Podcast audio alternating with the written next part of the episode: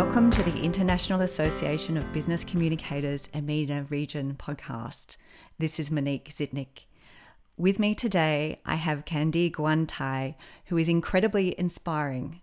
She's an award winning corporate communications and public relations academic and lecturer at Leeds University Business School and freshly elected IABC EMENA Region Chair. She's recipient of the Dean's Award for Teaching Excellence, and over and above her teaching, she's involved in so many different areas of equality, diversity, and inclusion initiatives. She represents the University of Leeds on the Chartered Association for Business Schools Race Equality Working Group, where she serves as Vice Chair.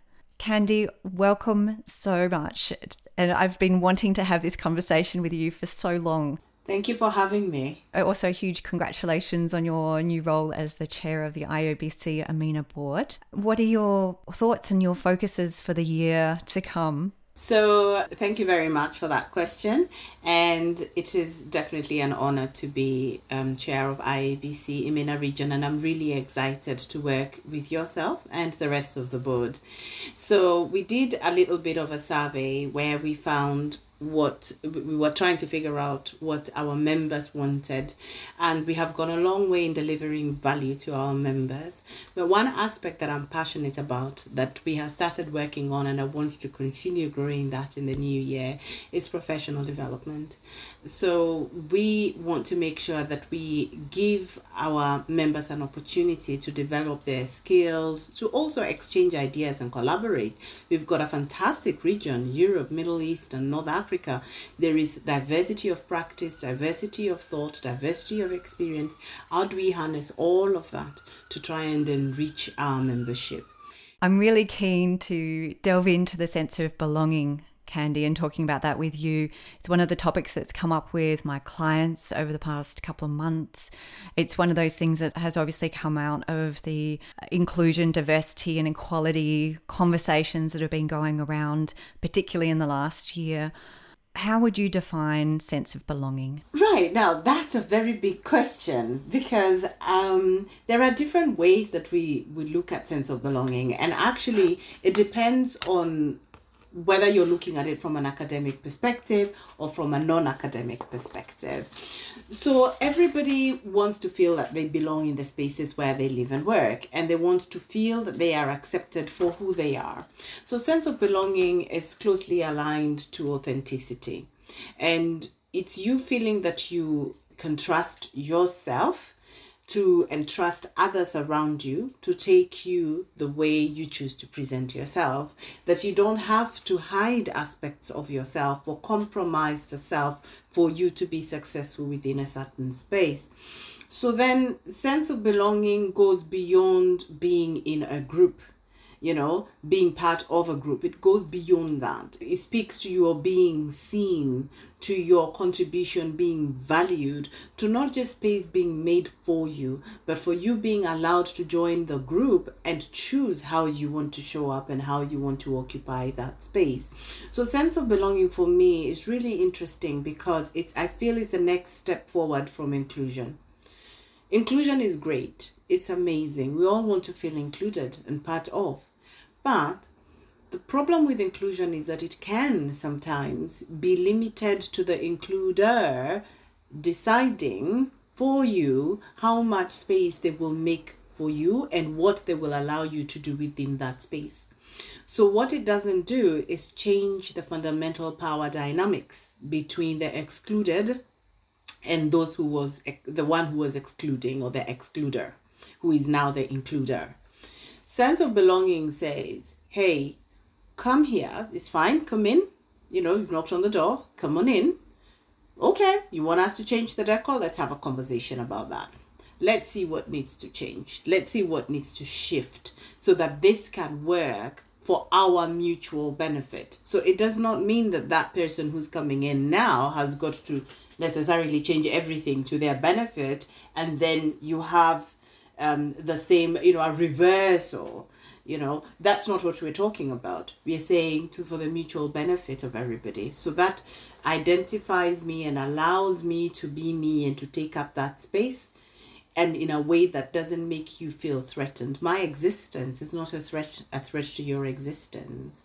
So I can thrive and you can thrive in this space. So now we have a fear based model where we feel that if we include people, they threaten our sense of being instead of seeing that they actually add something of value to us. One may have a sense of belonging inherently unto themselves, but the structures that be can undermine their sense of belonging. So when I come into this space, I don't have any doubt. I'm not worried about who I am. I'm being authentic, but then I am attacked and then my authenticity becomes a punishment. So I like to give an example about um, when I came to the to the United Kingdom. I grew up in Africa until the age of 26. And when I came here, I had never had to think of myself as black.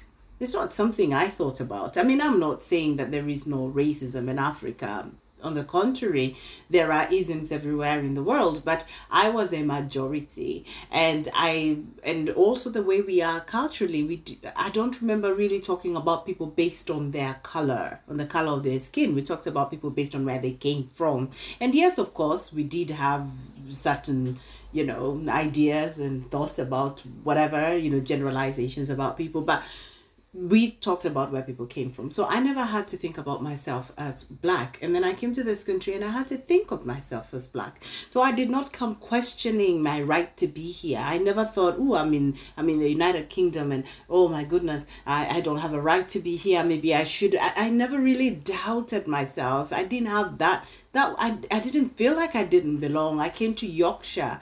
Lots of places in the countryside in Yorkshire look like the countryside on the Kenya Highlands. I felt very welcome. I felt very at home. People were quite nice to me generally overall. But then slowly but surely that started to be undermined because of the things that people would say or the things that would happen around me. So my sense of belonging started to be undermined. So for me this work is about us critically looking at those the ways in which we undermine other people's sense of belonging. The other thing also about diversity and inclusion is that we talk a lot about protected characteristics race, religion, disability, sexual orientation. But sometimes we forget that people may not have a protected characteristic, but they can still feel that their sense of belonging is undermined.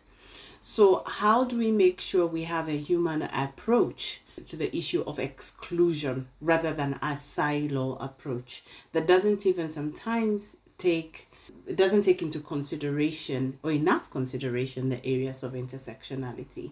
And that is what excites me about sense of belonging. There's still a lot of work to be done and definitely we are learning a lot. It's a building on from diversity and inclusion and equity.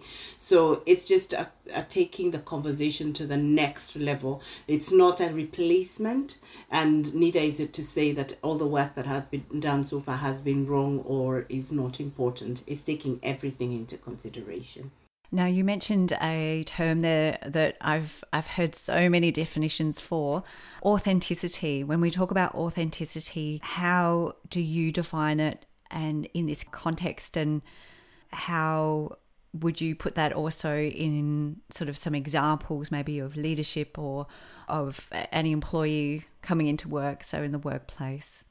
So I like the definition by Brene Brown. I don't know if you've heard of Brene Brown. She is amazing and she's done a lot of work uh, in this area of authenticity. So she says that authenticity is a daily practice of letting go of who we think we are supposed to be and embracing who we are.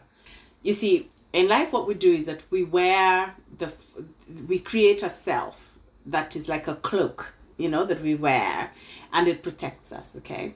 So when I show up in a certain way and people don't like me, it isn't me they don't like, it's the cloak that I am wearing that day, which I can change, right? And then they might then like me or accept me.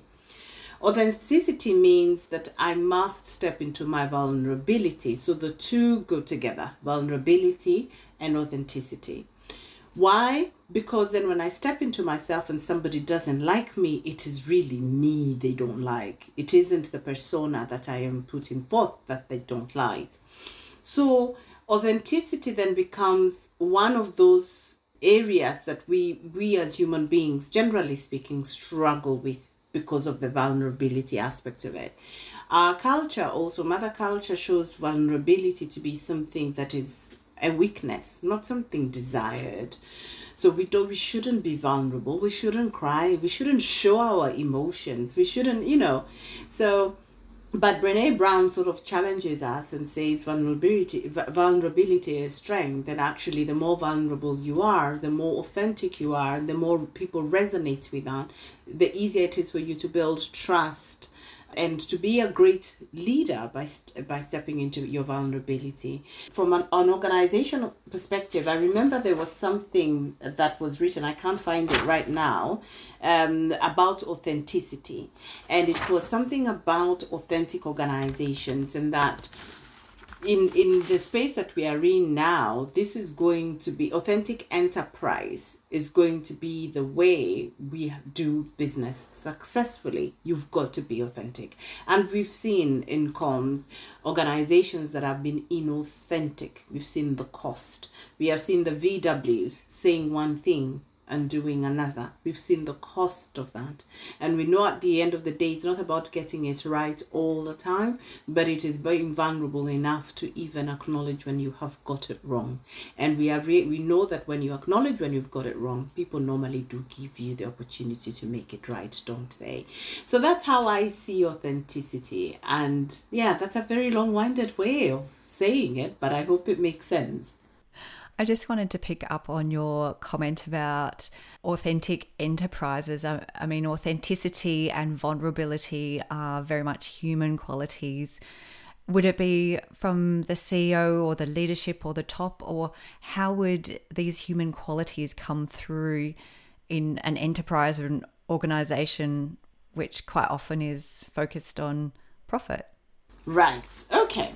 First, I have found the um, the quote. So I will read out that quote about authentic enterprise, and it's by Arthur W. Page. And it says, In a word, authenticity will be the coin of the realm for successful corporations and for those who lead them. How does that show up in authentic uh, leadership? An example, I am reminded of the CEO of Starbucks, um, Howard Schultz in I think 2013 and he was talking about supporting gay marriage and you know the whole inclusion that inclusion piece from that perspective. And he said that in my organization we are going to make sure that all married people regardless of their sexual orientation receive the same benefits. Because as you know in a lot of organizations uh, heterosexual couples receive benefits that gay couples do not. And he said, No, I am going to make sure that everybody does. Now, he had there were some calls for boycotts from some of the shareholders and they said hey we don't like this. And in any case since when as a ceo did it become your job to take the moral high ground or to speak morally for us? That is not your job. You know that's not why you are the ceo but he stood his ground he had to show up as an authentic leader. Now he could have said, "Oh, okay, some some of my my uh, my shareholders don't like what I'm doing. I'm gonna back down, or let's go and discuss it. Let's go and talk about it. We'll come back to you." But no, he stuck his ground and he said, "Listen." Not every decision is an economic decision, is what he said. And he said to the shareholder who uh, decided to bring this to his attention, he said, "You know what? You have you don't have to invest with us. Feel free to take your money elsewhere. But this is our stance. So this was him showing up as an authentic leader and uh, leading authentically. And what happened is that we saw that the share price went up rather than down. People were really happy um, and, and supportive of the decision that he made. Sometimes it's when an organization has done something wrong and they are able to stand up and say, We got it wrong. Let's look at Toyota, for instance, when they had the sticking pedal crisis. Now, we know there were many other mistakes that they make. I am not made, and I'm not saying, you know, um, that uh, they eventually got everything right. But at that very moment, when they were told, listen, something has happened, the CEO did not say, oh, but you know it is because he did not explain anything away. He said, we've lost our way We are at a crossroads now. We need to stop and remind ourselves who we are. What about Tylenol? They had the credo, isn't it? And their credo said the most important stakeholder to us is our customers. That's who that is who we should protect. So when they had the Tylenol case where they had the tablets laced with cyanide and all of that, they pulled, they went from I think was it 34% market share to zero overnight. They did that which was right by the client because that's what their credo st- said. They did not say, oh, okay, you know, mm, uh, well, we know that's what our credo says, but you know now zero percent market share. It's they did not make that economic decision. They made an authentic decision. They took care of their customers, and when they came back, I think they grew their about by about ten or more percent. They grew their market share when they reintroduced Tylenol. So I think that is for me what authenticity looks like in terms of leadership. But for a authentic enterprise, yeah. those human qualities do they need to be brought to life through leadership and through leadership communication, or is it is there another? Are there other angles and aspects to this that a communicator should be considering and thinking of? I think the way I see it, enterprises are made up of human beings. They are not inanimate objects. Um, they do not. Um, they they don't exist separate from us. We decide for ourselves what kind of people we are and how we are going to show up, and that becomes how our enterprise um, culture is. So we decide for ourselves what culture we want to uphold. So I think it's not just from a leadership perspective, but I think leaders make a huge, huge difference because people are looking up to them um, to see how they conduct themselves. It is very difficult to have an authentic enterprise and an inauthentic leader. So, the top, definitely, you need to get that right. But at the same time, the communication is important. It's how we frame that which we are doing, how we frame every decision, how we look, for, you know, looking for authenticity in each and every one of those things that we do and bringing it forth and celebrating it. Celebrating diversity. Diversity isn't a difference. Because then we say, How am I different from you? How are we rewarding people who dare to step out of their shell or who dare to step to step up into their authenticity. Because sometimes authenticity is punished. Why? When you don't look like the powers that be it compromises your chances for promotion. We know that. You know if, if you um, don't look sound like or whatever then that may compromise you in one way or the other. People may refuse to deal with you because you look a certain way or you appear a certain way to them. But how do we, as uh, organizations, from the very, very little, smallest of things, acknowledge that diversity and support it, and then allow people to bloom? For who they are. Not tell them that for you to be rewarded in this organization, this is what you must do, this is how you must show up. Of course, I'm not saying let it be a free for all, there has to be some kind of structure, but within that structure, how much wiggle room is there for people to be themselves? So, yes, I think it is um, something that an organization does within itself, within its leadership, um, and communication is definitely at the heart of that. And obviously, as a communicator, we're in the position to be shaping the conversations and shaping the language that's used externally and internally within the organization. Do you think there's a point where we can be too overly careful or too overly cautious? And where do we yes. draw the line? It, it can be it can be. But i think again it's giving space for people to to make sense of things where they are at. So some people will say oh it's just semantic. It isn't just semantic. Words do have meaning. Words do carry emotion. And especially when you are trying to make sense of a situation in a language that is foreign to you. So you those words can mean different things to different people and trigger different things in different people. And I think it is important to be aware of that. Whether then you should carry that all the time to a point where you cannot even speak for fear of saying the wrong thing, I think that then becomes unhealthy. If you step into space, especially if you're working in equality or equity, diversity, and inclusion and sense of belonging, you will say the wrong thing. You will upset people. Not because you mean to, but stepping into that space means that that's the risk you take now, I happen to be uh, of African heritage. I don't particularly like being called black. Okay, it's not something that I don't.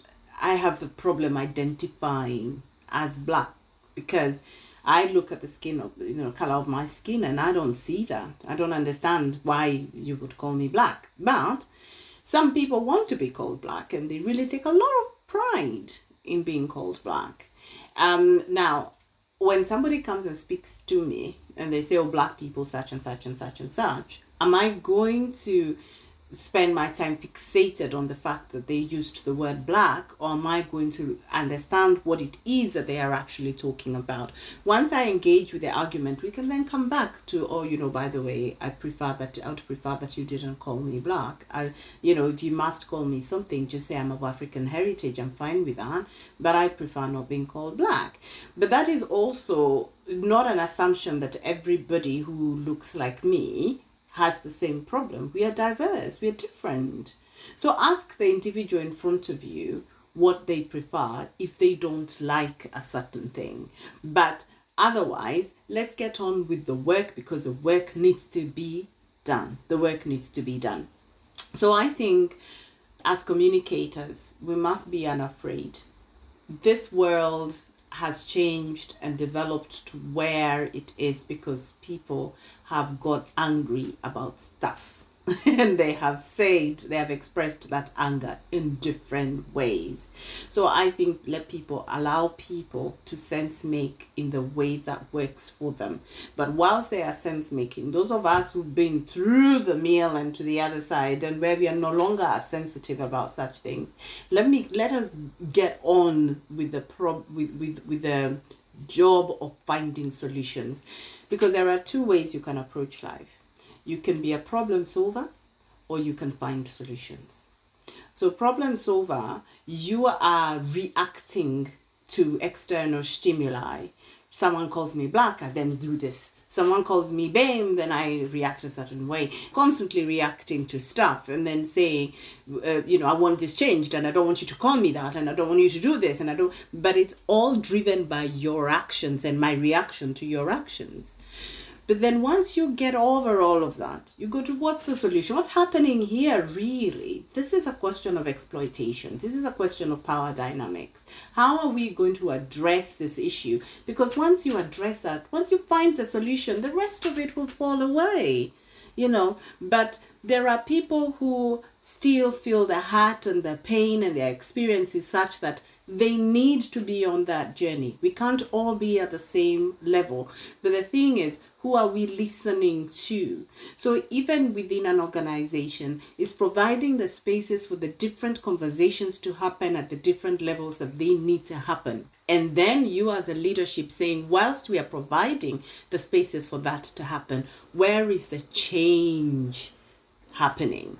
Who's driving that change? Which conversation is driving that change? Is it the reaction conversation?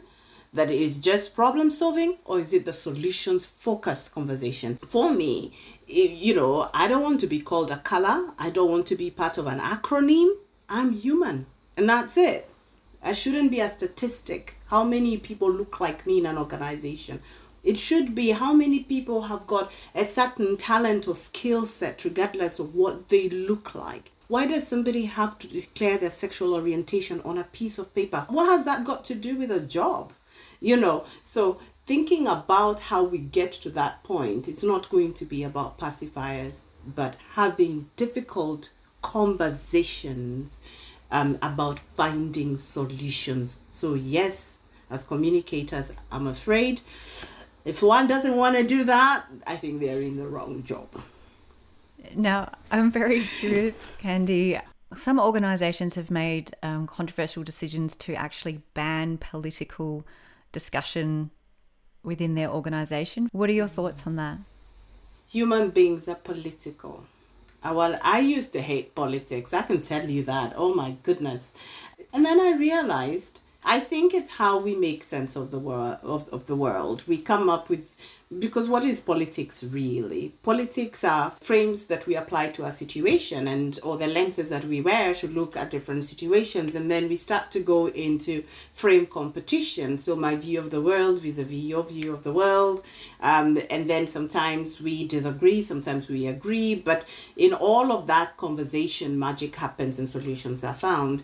I think to ban politics or political conversation is to say to people there is an aspect of your life fundamental to you that you must leave at the door before you enter this space. Yes, if someone votes Brexit and the other one doesn't vote Brexit, it's fine if we work in the same office because what we need to learn is to accommodate difference. We don't have to agree. We can't all be samey samey. We are not on some conveyor belt where we are trying to churn out people who think the same, speak the same, look the same. What's the point in that? So it's all right for people to be different and it's all right for people to make other people uncomfortable. That's okay too. But what is not all right is then to take that and decide to use it to dehumanize or to exploit or whatever. That is what shouldn't happen. Where are you going to be without politics? Even that same organization operate in a political system they operate in a political system. How dare they tell their employees not to be political? That's being inauthentic. and so as as communicators, Kendi, how how can we do you have any tips on how we can best negate the political minefields, the challenges and the shifts and changes that are that are coming up you mean globally or what do you mean? From an organizational point of view. So if if we're an external communicator or an internal communicator for our organization, how can we ensure that we frame things authentically and also that we're using the right language. I love that quote, um, the limit of our language is the limit of our world. Can't remember who, can't remember where it came from, but that that concept of holding the keys to the conversation how can we as communicators navigate this mm-hmm. minefield in front of us whereas before it was okay let's be very boring and bland and go straight down the line and now you know having to bring in authenticity real people real views from our leaders let our employees have a voice, that's potentially quite a scary situation, I would say. My old teacher, Rainbow Hawk, who taught me quite a few things about life and language and how we view the world. And he said that he taught to me about he talked to me about how thought creates our thought creates reality. So if you can't think it, it cannot come to fruition, right? So then language is what then makes us human because we have that linguistic expression and of course we have the non-verbal communication. But somehow even when we experience or express the non-verbal, we sort of verbalize it in some way as we are storing it. We are sort of saying, what is this? What do I call it? And how do I, uh, do I categorize it? So then when you start to see that, you understand that the thoughts that we have and the language that we use, yes, does help to construct the reality in which ex- we exist. And it also does help to construct meaning, to give meaning to things. You know, you used the phrase, you said, how do we use the right or the correct language, right? There is no right or correct language. The only thing that is correct is the authenticity of the feeling or the thought that you are expressing. And what sometimes where the problem comes in, especially when we become afraid that we are giving voice to to our employees is because we are in some vicious victim mentality cycle and we don't want to be attacked. We don't want them to say that we are wrong because we don't separate ourselves from our thoughts and our ideas. We don't create that space. So, one thing Rainbow Hawk said to me when I started my journey with him, he said, Kendi, you have to learn to give up the need to be right Number one. Number two, he said, don't take anything personally. It's not about you. And so when they are expressing something that you think, oh, they called me the N word, so there's something me, I make it about myself, my reaction is going to be different. To there is a power dynamics here. I am threatening to this person in some way. Now, is that threat because I have um, come to them and tried to attack them? Because if I'm just doing all the times I, someone has used the N word to me, I've not been doing anything. I've been walking down the street or whatever. I'm no threat to them. But my being, my existence is a threat to them. So it's not Kendi who's threatening them. It's something that I represent that they are fearful of. Now, is that a my problem or is that a their problem? Do you see what I mean? So I think even within the organization, when it comes to thinking about the language that we use, I don't think it matters that much because then what we we are likely to do is to fall into that thing that we try to escape as PR people window dressing being the mouthpiece for the organization or dare I say spin doctor so we don't want to be spinning things. That's not what we want to be. You want to express that which is authentically going on. So what do you do within organizations? Give space for people to express. Because if you don't, it's going to be like a pressure cooker then one day it's going to bust. What are you going to do then? So it's difficult, and I know that it is only human that sometimes we will get upset. Sometimes we will feel hurt. Sometimes we will feel all of those things acknowledge them, but deal with them as a separate issue to that which is going on here. So it's a practice. And Kendi, I know your students absolutely love you, having met some of them. What words of wisdom would you give students more broadly in terms of starting out their career? well, we talk we usually talk about so many things to the students, and each of each and every one is unique unto themselves. So what I always say is that when you go to an organization, so going back to that sense of belonging, because even when they come to the university, some of them have, have got a lot of self doubt. I shouldn't be here. So and so is better than me. Maybe I didn't get the grade that so and so got. Or their family is like this and I'm like that and blah blah blah. And I always say, remember that the universe has conspired for you to be here. So you have every right to be here, as much right as everybody else. So when you go into an organization, take up space. So that's number one. Number two, relationships are important. And when it comes to building professional relationships, the last thing you want to do is to just build relationships with the people you think can help you to get where you want to go. Because that can really limit you. So build relationships and be respectful and have professional relationships with people from at every level of the organization. So when I joined uh, Kenya Revenue Authority many years ago, I remember it was one lady, um, she was our executive, our executive secretary, Mag- Margaret. I still remember Margaret. I owe her so much. And Margaret said to me, she said, Kendi, make it make sure from the cleaner to the security guard to the drivers, to the secretaries, then to people at the various level of the organization. Make sure you have contacts at every level of the organization.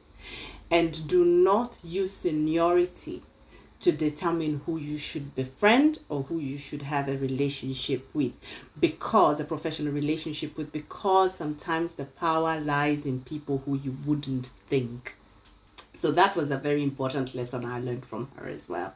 Uh, so I think the power of networking um, uh, is important, and then having just being open as well to learning.